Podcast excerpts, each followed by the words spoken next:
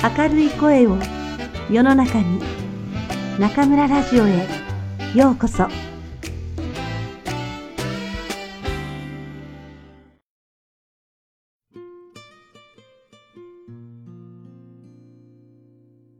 君たちはどう生きるか。吉野源三郎。前書き。コペル君は中学2年生です。本当の名は本田純一。コペル君というのはあだ名です。年は15ですが、15にしては小さい方で、実はコペル君もかなりそれを気にしています。前学期の初め、体操の先生が全球を整列させて、帽子を取らせ、背の高さを見て整列の順を変えるとき、コペル君はそっと砂利の上に靴のかかとを乗せたり、できるだけ首を伸ばしたりして、なんとか順序を繰り上がろうと苦心するのですが、成功した試しがありません。ガッチンというあだ名のある北見くんと、いつも2位3位を争って、お互いに抜いたり抜かれたりしています。無論ビリからです。ところが、成績の方から言うとその逆で、大抵1番か2番、3番と落ちたことはめったにありません。この方はもちろん、本当の成績順で数えてです。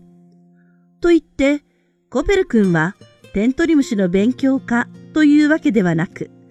どうして遊ぶことは人一倍好きな方です。野球ではクラスの選手になっています。ちっちゃなコペル君が大きなグローブをはめて二塁を守っているのはなかなか愛嬌があります。何しろ体が小さいので打撃の方は強打者ではありませんけれど、でもバントがお得意で、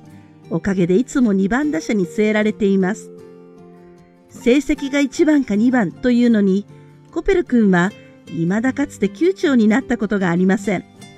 それはみんなの人望がないからというよりも、少々コペル君のいたずらが過ぎるからです。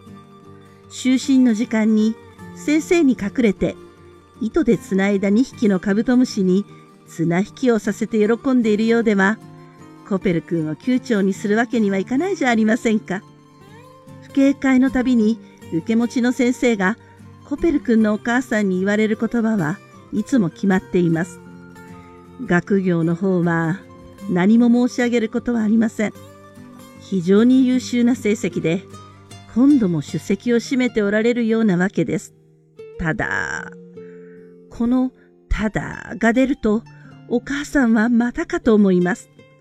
この後に続くのは、いつだってコペル君がどうもいたずら好きで困るというお話だからです。もっとも、コペル君のいたずらがやまないのは、一つはお母さんの責任かもしれません。お母さんは、不警戒から帰ってくると、また先生のご注意を受けましたよ、と言って、コペル君によく言い聞かせるのですが、それがどうも厳しくないのです。実を言うと、お母さんにはこういうことで厳しい小言を言うことができないのです。なぜかというと、大体、コペル君のいたずらというのが、人を困らせたり、嫌がらせたりするようなひねくれたものではなくて、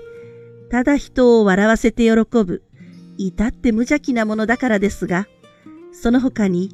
もう一つ大きな理由があるのです。それは、コペル君にお父さんがないということです。コペル君のお父さんは2年ばかり前に亡くなりました。大きな銀行の重役だったお父さんが亡くなった後、コペル君の一家は、それまで住んでいた旧市内の邸宅から郊外のこじんまりした家に引っ越しました。お母さんとコペル君の他には、バーヤと女中が一人、すべてで4人の暮らしになりました。お父さんの生きていた頃と違って、訪ねてくる人も少なく、うちの中が急に寂しくなってしまいました。そうなってからお母さんの一番の心配は、このためにコペル君が快活で亡くなったりしては、ということでした。それでお母さんはコペル君のいたずらをあまり厳しく叱ることができないのです。郊外に越してからは、近所に住んでいるおじさんがちょくちょく訪ねてきます。そのおじさんはお母さんの本当の弟で、大学を出てからまだ間もない法学士です。コペル君もよくおじさんの家に遊びに行きます。二人は大変仲良しなのです。人並み以上背の高いおじさんと小さなコペル君と二人が並んで散歩しているところを近所の人はよく見かけます。原っぱで二人がキャッチボールをしていることもあります。もともとコペル君というあだ名はこのおじさんが製造したものです。そしてある日曜日、